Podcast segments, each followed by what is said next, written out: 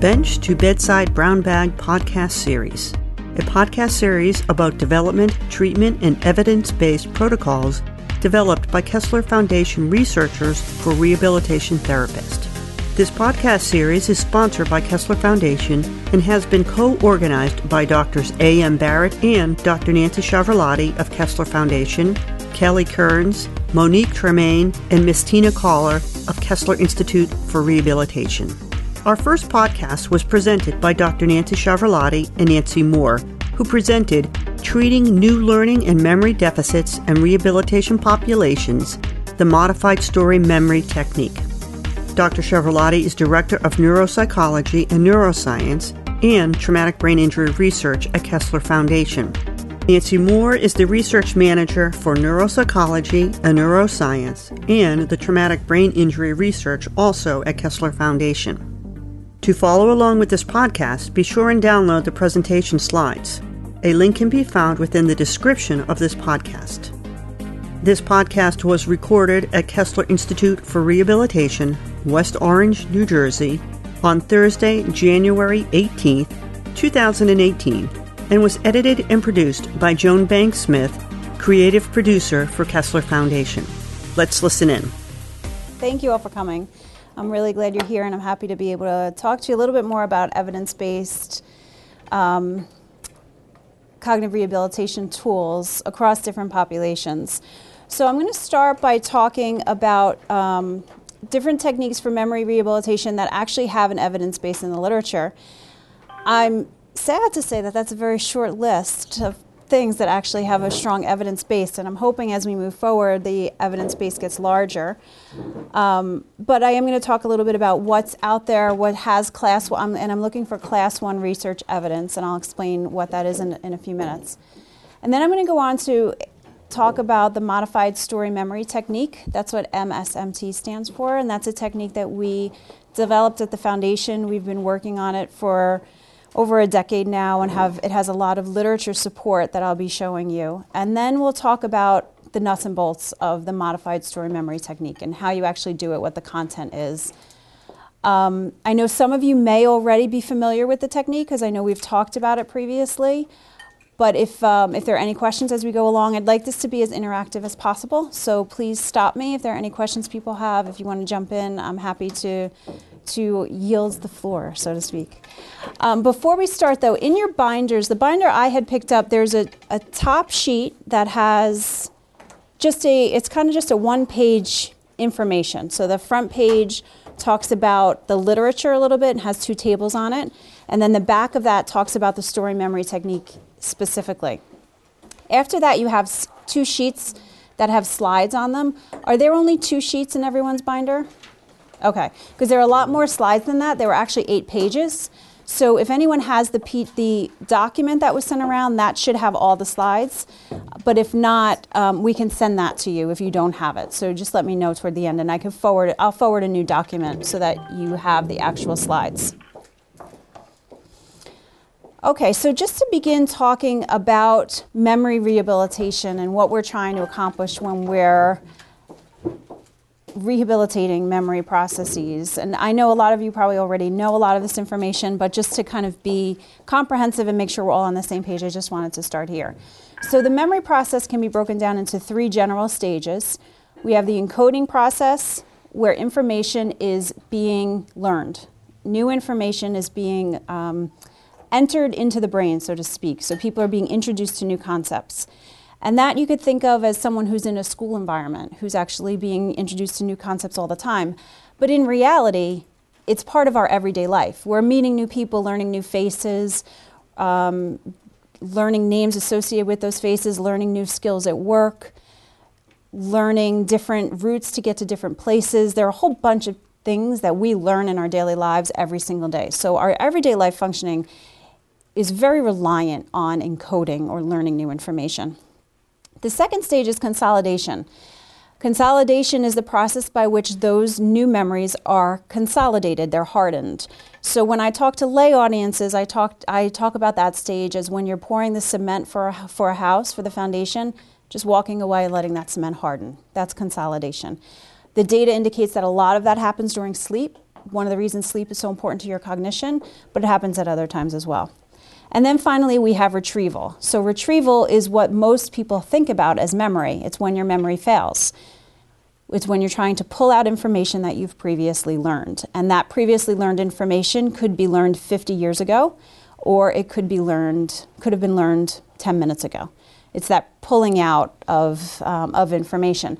Most memory problems are blamed on retrieval, not because they're actually due to retrieval deficits, but because retrieval is where memory is seen to fail. So, what we do, human nature, is to blame the most recent failure, and that's in the retrieval process. That doesn't mean retrieval is actually the problem, though.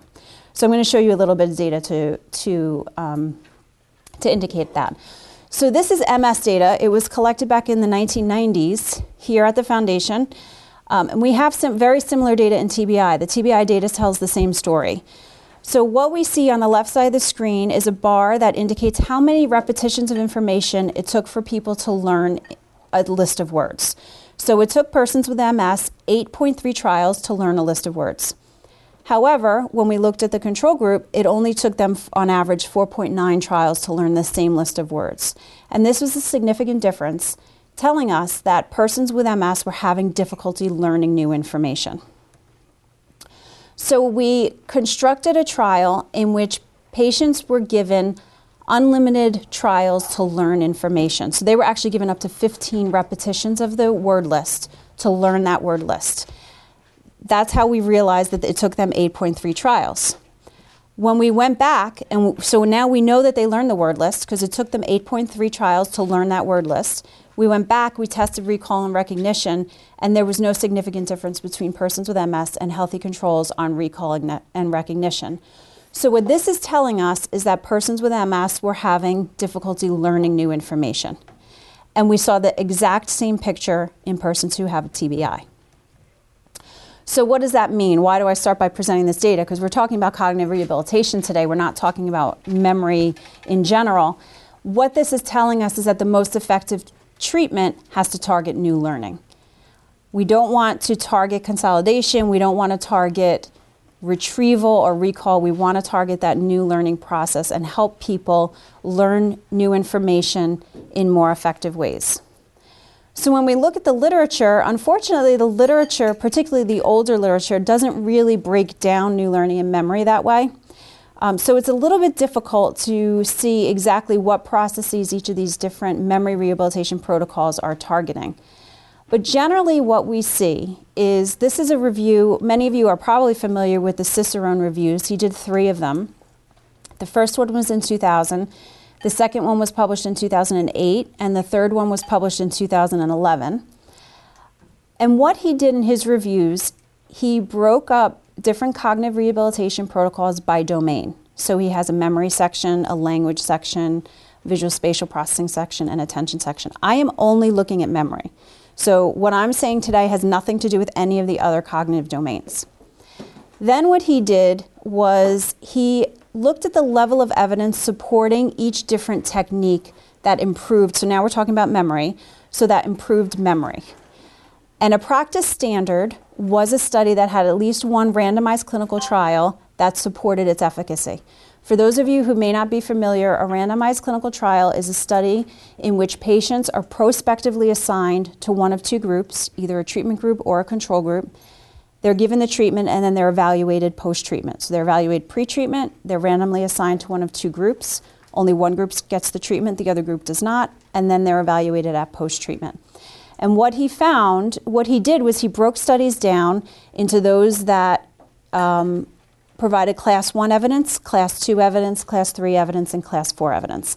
I'm not going to go into the details of all the different what what um, leads to the qualification for each class. But what I will say is the class class one is what we want. Class one is a procedure that is supported by a, at least one randomized clinical trial.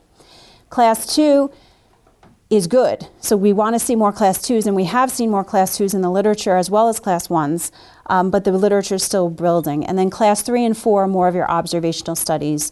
We follow a group of patients and we see that they improve.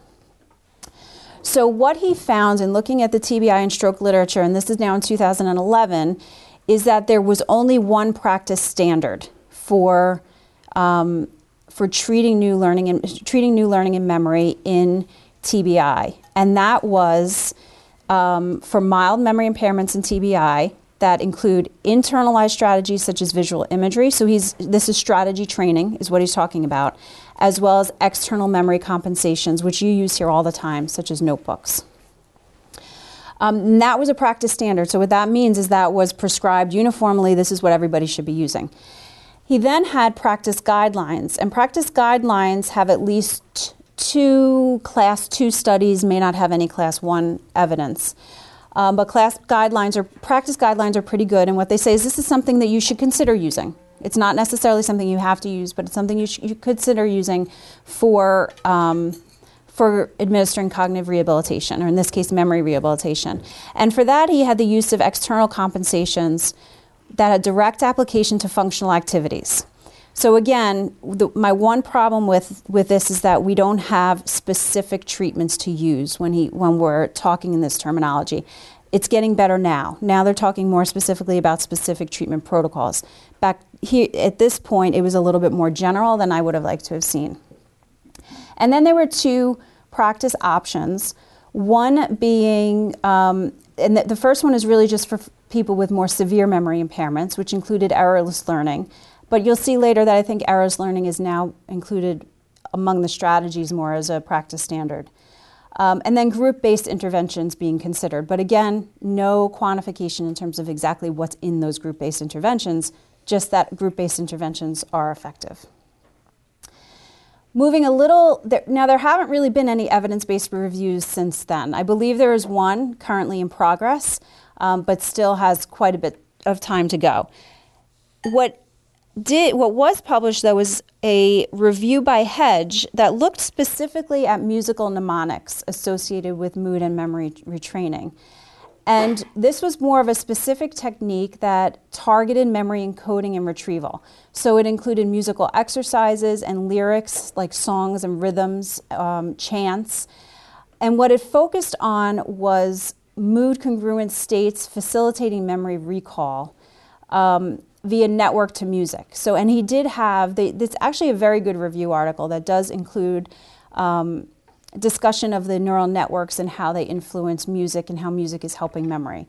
So, this is another memory, um, musical, musical mnemonics is something that has, although it hasn't been classified as a practice standard in any specific evidence based reviews to date, it does have a lot of evidence supporting it in the TBI literature. So it's something that could should definitely be considered as an option in, in treatment. So, and that's basically what the evidence in TBI and stroke supports right now in terms of memory specifically. So, certainly external memory aids, which have been used for years, music, imagery, which was in the first item that we had discussed. That's one of the strategy, internalized strategy based techniques, and then other strategy based techniques such as errorless learning. Now, once again, errorless learning, self generation, those were not included in Cicerone's article as having class one evidence. But in looking at the more recent literature, those are techniques that probably have gotten to that point where they will soon be classified as um, achieving class one evidence. Shifting populations a little bit just to look at MS, um, because MS is a little bit of a different population that I know you see here.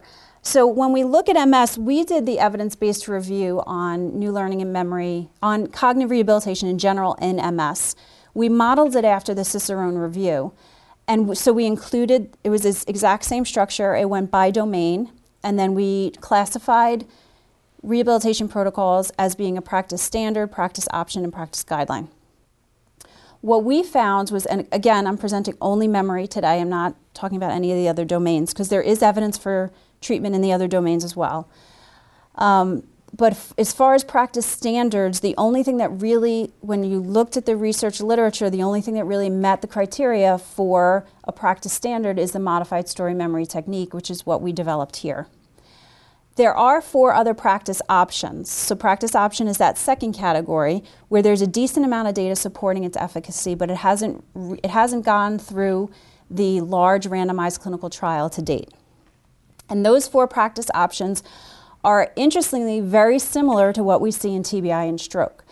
Imagery, which actually is the basis of the story memory technique, music, which I just discussed as being a, an effective procedure in persons with TBI and stroke, as well as self generation and space trials, which um, are two techniques similar to errorless learning that can be applied in a, in a rehabilitation setting, and patients can be taught to use them in their, in their daily lives.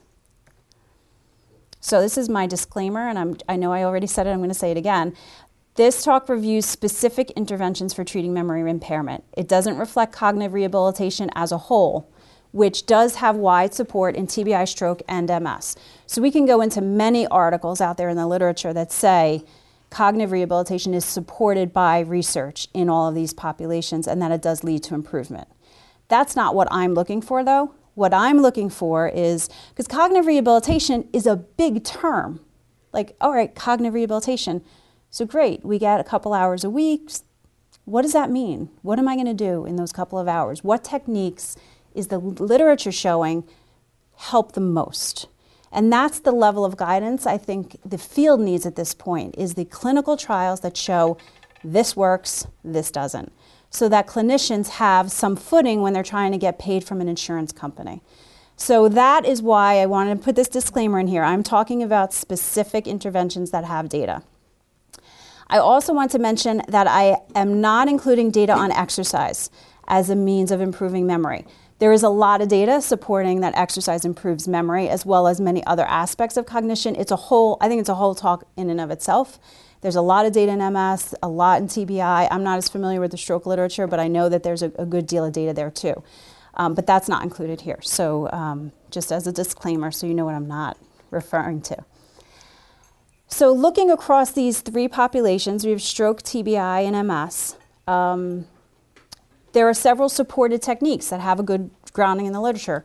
One is music, one is strategy based techniques, and this is a grouping. So, this includes self generation, it includes spacing, it includes errorless learning, it includes self testing.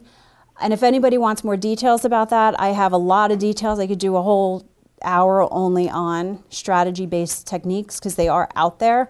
Um, and they're actually very interesting and very useful across populations. And then imagery. So I'm going to go through each one of these um, briefly, and I'm going to end on imagery the reason I'm ending on imagery is because the story memory technique is really based on imagery. So, in discussing the story memory technique, I'm really discussing a large part of that is imagery.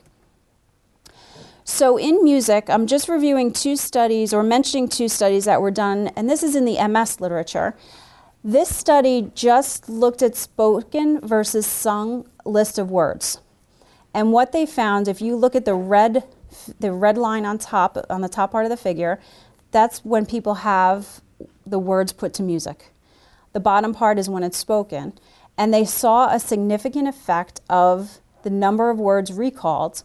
And they also saw increased frontal activity when people were learning these words via sung.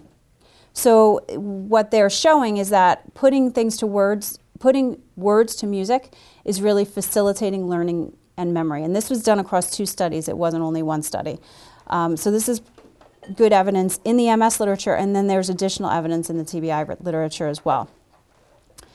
Then, when we talk about strategy training, these are some of the strategies that we've utilized here in some of our research, but there are other strategies that have, are available out there.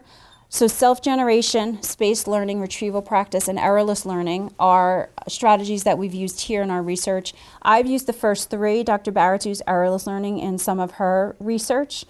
What we see in general with the strategy training is that the treatment gains that we see remain over several months. So, when we train somebody to use a strategy, they're able to use that strategy over several months. They're not losing it, they're not losing their ability to, to, to use the strategy.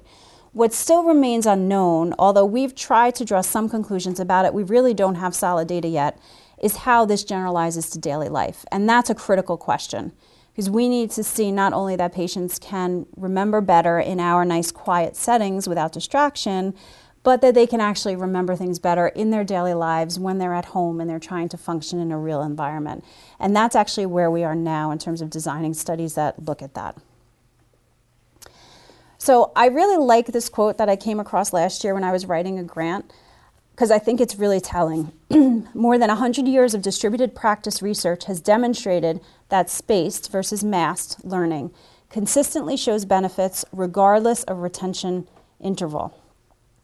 So I think that's really interesting. I mean, I have three kids and they go to school and they always want to study the night before for an exam and it drives me insane. And this is what I tell them. So this is why we don't study for exams. You're going to learn it a lot better and you remember it a lot more if you just take a couple of days and learn it slowly. And I think this is one of those techniques that we can incorporate into cognitive rehabilitation and teach patients how to use because people can apply it in their daily life as long as they can plan ahead or they can get some help planning ahead. Finally, I want to note in this, on this topic that combining strategies has been shown to be more effective than using one method alone. And I see this as really a toolbox approach. So if you teach patients three or four strategies and you teach them about scenarios in which one strategy may work better than another, you're providing them with a toolbox and they can pull out the strategy that they need at any given point in time. Spacing is not going to work in every situation because you don't always have the time to plan ahead, but it will work in some. Whereas self testing might work in another where you have a more critical, shorter period of time to learn the information. And there, I think there are ways, and there are ways in which we're trying to start to teach patients how to use these different strategies in different scenarios. So, just to give you an idea of self generation and spaced learning and the work that's going on, I'm not going over any of the data we've already collected, although you can go in the literature and I could also provide you references if you want to look at some of the data we've already collected. We haven't done any clinical trials with this yet, though, and that's what we're actually starting right now. We've developed a treatment protocol called STEM Strategy Training to Enhance Memory. Um, and what STEM does is it incorporates self generation, spaced learning, and self testing.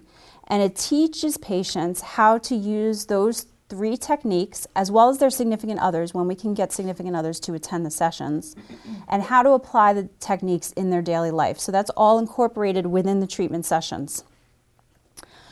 There are eight treatment sessions, and we have it's current, believe it or not, I, it started in MS. We did a pilot study in MS and showed some really great data. Um, but then we ran a quick trial in TBI because we wanted to include it as the site specific research study in our TBI model system. So the big clinical trial, this is actually part of our TBI model system. So although we started in MS, it kind of it's not the big trial in MS is not funded yet, and it's actually the big trial that's being run in TBI. Um, and that, this is just beginning now. We just got our IRB approval and we're starting to recruit participants now. So this is an eight session treatment protocol where they come in and they learn, first they learn what memory is and what memory is not. So attention is different from memory. So if you're having problems paying attention, that's not memory. Um, then they learn about the techniques one at a time. So we spend two sessions on each technique. And it, the first step is to teach them about the technique and what it does and why it works or why we think it works. The next step is then to teach them how to use it and to give them real life material and actually using it. And then we do that. We do two sessions on the generation effect we, or self generation. We do two sessions on the spacing effect or spaced learning. And then we do two sessions on the testing effect, um, which is. Um, what am I, um, self testing, self testing, sorry. We call it different things depending on who we're talking to. Um, so we'll, I look forward to providing the final data on, on this. The, this is the MS data.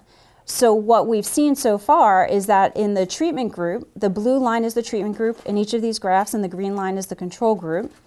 Perceived deficits is the perceived deficits questionnaire. A lower score is better. And what we see is a nice decline in patients' self report of deficit, perceived deficits in their daily life.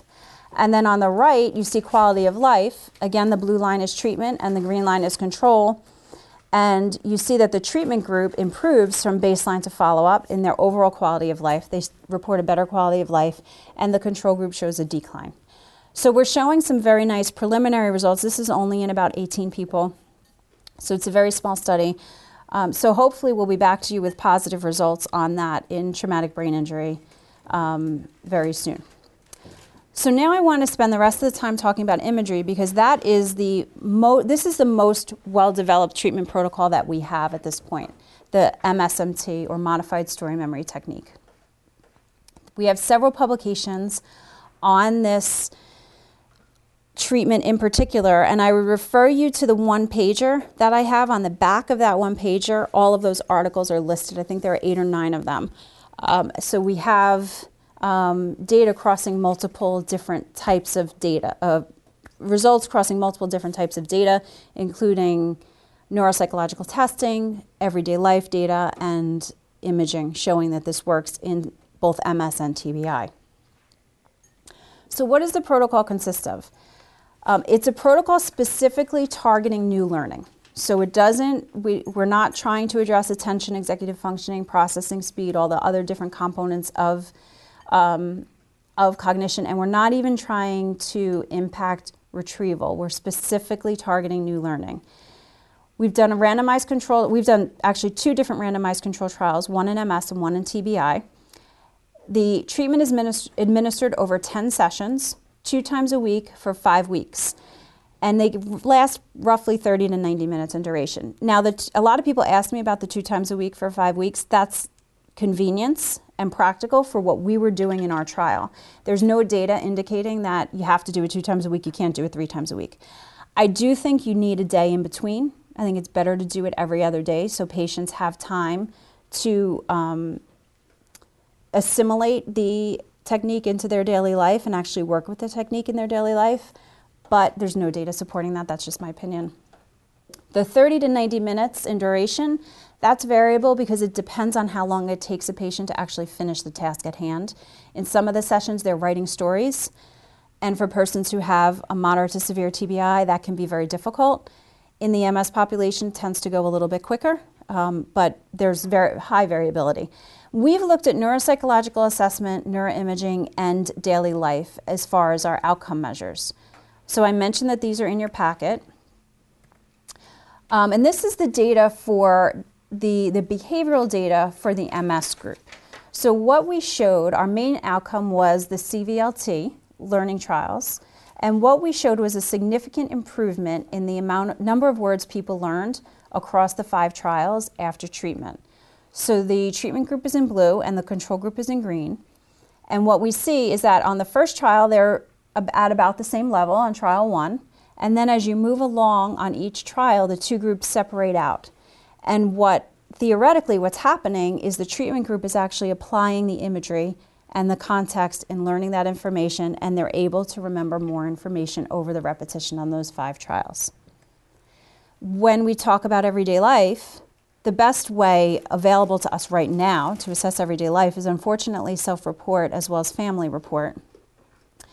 Um, and what we see is that the treatment group in blue reports an improvement in general contentment from before to after treatment, whereas the control group reports no change. So we're seeing that the patient is now reporting that they're doing better in their daily life. On the right side of the screen, you see the FrSBe total score. This is the family form. So, what the family is reporting here, in this case, a lower score is better, and the treatment group is in blue. So, a family is reporting that the co- cognitive problems are less intrusive in their daily life, that they're more manageable at home, and the cognitive problems are not interfering with their daily life as much as they had been after treatment. In addition, on functional MRI, we're seeing changes, so from before to after treatment.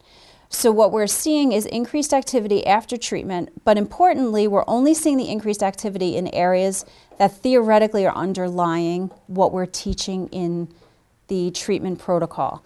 So, we're seeing after treatment, we're seeing more activity in the parietal lobes, areas that would be responsible with, for more spatial functioning, as well as the frontal lobes, which would underlie more of the executive contextual um, learning. We also see differences in resting state functional connectivity. So, for those of you who are not familiar with this, this is a technique where patients are really not doing anything, and we're measuring the connectivity between different brain regions, the, their communication.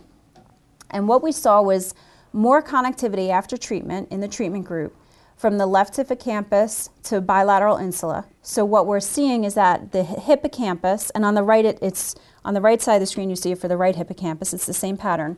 But what we're seeing is that the hippocampus, presumably our memory and learning center, is communicating more with other areas of the brain even when it's at rest after treatment. Finally, what we also see is that these effects are maintained over time, which is really, I, I thought this was really fantastic. So in the treatment group, on the left side of the screen, they're in green, and you see that nice increase that we saw earlier from pre to post treatment, and then it levels out. So they are declining a little bit over six months, but really not much, and they're still distinctly different from the control group. So they're distinctly different from the group that was not treated.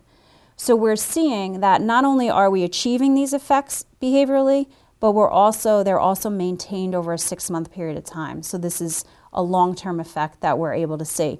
We see that long, this is MS data, so we see that long-term effect in MS.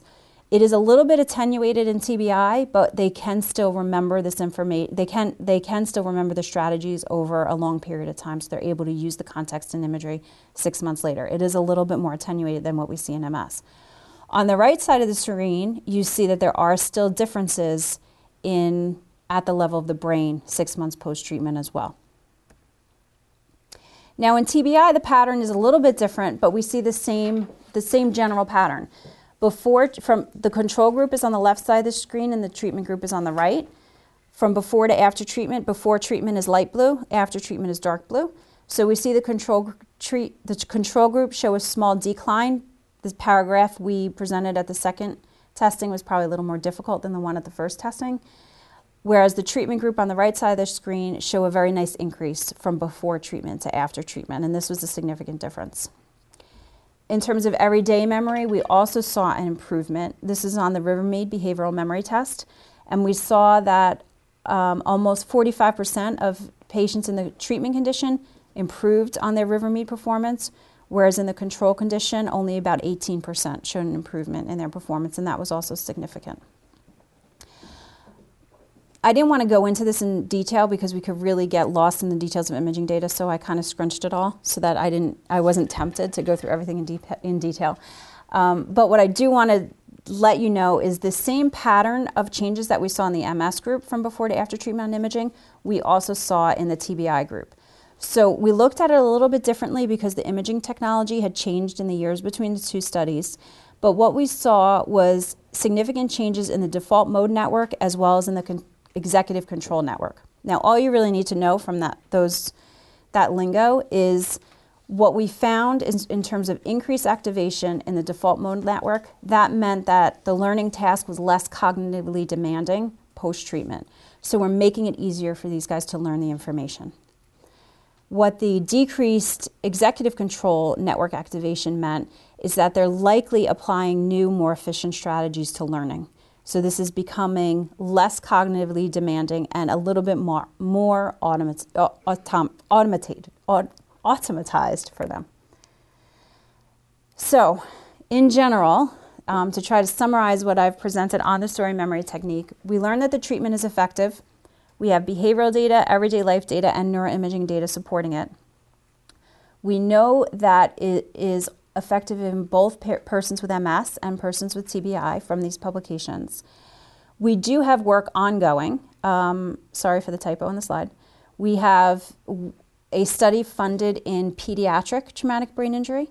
So, right now, we're in the process. We took the treatment protocol and we revised it. And when you see the content, you'll see that some of the content really needed revision for pediatrics. So, we revised it so that it was appropriate for children so that we think it's appropriate for children. And then the next step was to test it on 10 healthy kids and get there, not necessarily in terms of efficacy, but in terms of how they react to the stimuli. So, what do you think about the stories? Are they interesting? Are they boring? Are any of them insulting? Is there anything you don't understand? Is there anything that's too simple? Those kinds of questions. So, we've tested seven of the 10 that we need to do. We, I think we have three more left. So, that's one um, modification. After we finish these three, we'll revise the treatment again based on their feedback, and then we'll test it in a group of children that have had traumatic brain injury. So this work is being done in collaboration with Children's Specialized Hospital. Um, and then the other avenue that we're pursuing right now is a group based treatment. We heard from a lot of clinicians that, uh, you know, I'm not privy to the insurance process because thank the good Lord I don't have to deal with it, and you guys all do. Um, but what I've heard from people is that when you're trying to get cognitive rehabilitation funded, it's easier to get it funded for group therapy than it is for individual therapy. So I don't know if that's true here, but that was true at other places.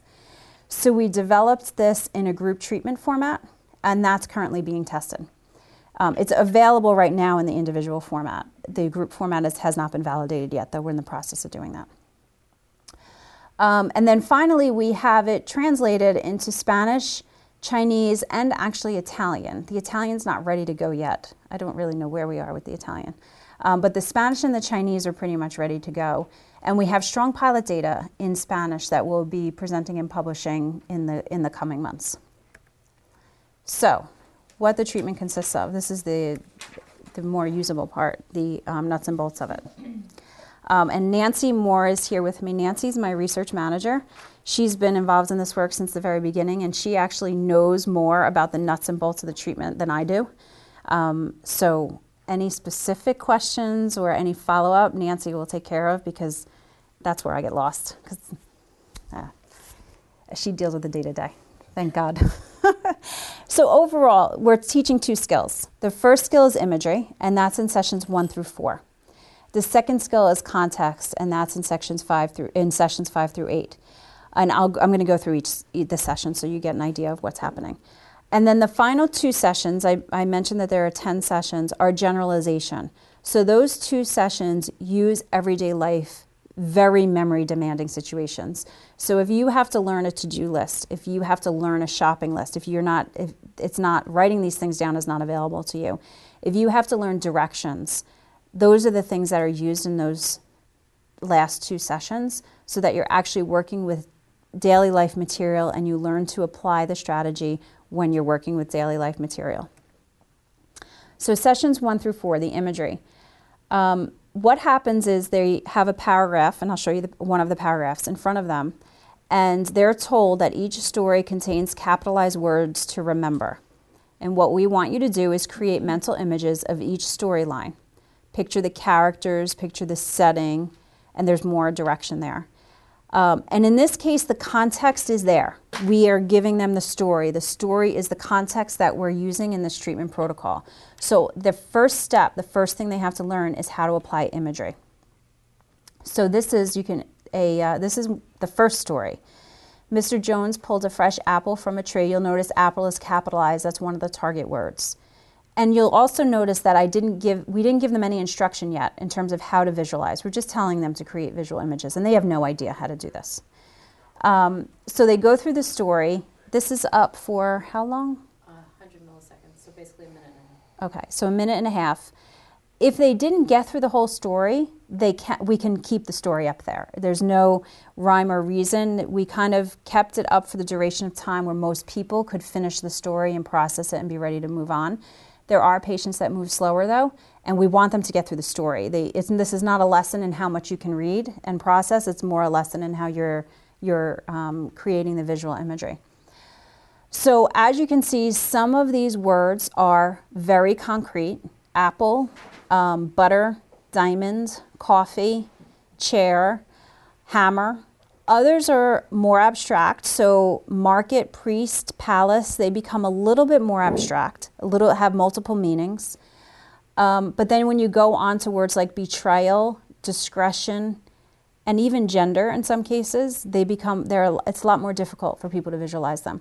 So in the early sessions, the there's a high representation of concrete words, although the abstract words are still there in the later sessions, there's a higher representation of abstract words because a lot of our daily lives are, much, are not concrete and they are abstract, and we need to try to teach people to how to um, visualize even the abstract concepts. Um, between stories, so what they do is they'll see the story, and then we ask them questions about the story. So tell me as many words as you remember. Um, and then after they do that, we'll cue them. So we give them a cue like one was a piece of fruit um, and that's the first word. And if they can't remember the word apple, then we give them what's the next thing? So it's The story, the context. story first, and then then if they don't know it, then we give them a cue for a category. Okay. Um, so that we're we're getting an idea of how many words they're recalling and how many they can recall with the cues. And then at that point, we go through all 15, 20 words that are in the adult stories. The kids' version only has 10 words. Um, and at that point, we're going back and we're doing the same story for a second time in the first session. So the first session is one story, but it's done twice. The first time they just get very general instructions. The second time, now we're giving them more instructions. We're telling them to concentrate on forming a mental image of a chunk of the story. So, what we're telling them to do is take several pieces of information and put it into two images. So, looking at the story, the words you're trying to remember are apple, blossom, and butter. So, you may form a mental image of a slice of an apple with butter on it um, and blossoming trees in the background. Um, I would form a mental image of the only way I can ever remember the word blossom is by thinking about the cherry blossoms in DC. That's my only, for some reason, all these years I've lived, that's my only association with the word blossom. But other people are different. They wouldn't, maybe they've never been to DC. Why would they know that? So they might have a different association with the word blossom. So we want these mental images to be specific to the person. We want them to come up with their own. But at the same time, we want them to combine multiple words, target words in the same image. Um, and what we're trying to teach them is that what you're doing is transferring verbal inter- information into pictures.